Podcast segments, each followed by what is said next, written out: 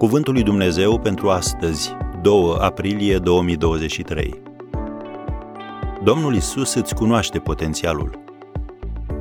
Eu am venit ca oile să aibă viață. Ioan 10, versetul 10. Oare experiențele prin care ai trecut te-au făcut să fii diferit de persoana care a intenționat Dumnezeu să fii?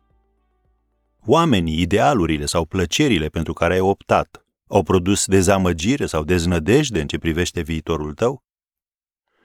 Când îți pierzi sentimentul valorii, e greu să crezi că Dumnezeu te-ar mai putea iubi. Și totuși El te iubește. El știe că în lăuntrul tău este cineva care poate face lucruri mari pentru El. De aceea El îți cercetează inima și se oferă să schimbe lucrurile din viața ta. Așa că răspunde-i prin credință. Îndrăznește să crezi că El te poate face făptura nouă despre care e vorba în 2 Corinteni 5, versetul 17.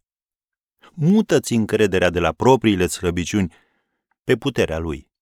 Încrede-te în El și nu în tine însuți. Fie că rănile tale au fost cauzate de tine însuți sau de alții, Domnul Isus te va vindeca și te va ridica iarăși. Tu spui, dar nu știi lucrurile pe care le-am făcut și persoanele pe care le-am rănit.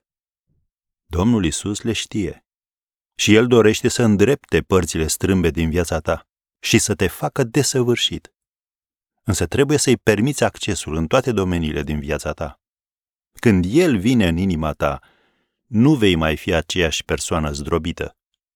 Păcatele împăratului David au fost cunoscute de toată țara, dar când Dumnezeu l-a iertat și l-a restaurat, el a scris, Binecuvântează suflete pe Domnul și nu uita niciuna din binefacerile Lui. El îți iartă toate fără de legile tale. El îți vindecă toate bolile tale. El îți izbăvește viața din groapă. El te încununează cu bunătate și îndurare. El îți satură de bunătăți bătrânețea și te face să întinerești iarăși ca vulturul. Am citit versetele de la 2 la 5 din Psalmul 103. Așadar, acestea sunt beneficiile unei vieți trăite cu Hristos. Iertare, vindecare, eliberare de obiceiuri distrugătoare, milă și mulțumire. Îți dorești o astfel de viață? Atunci vino astăzi la Hristos.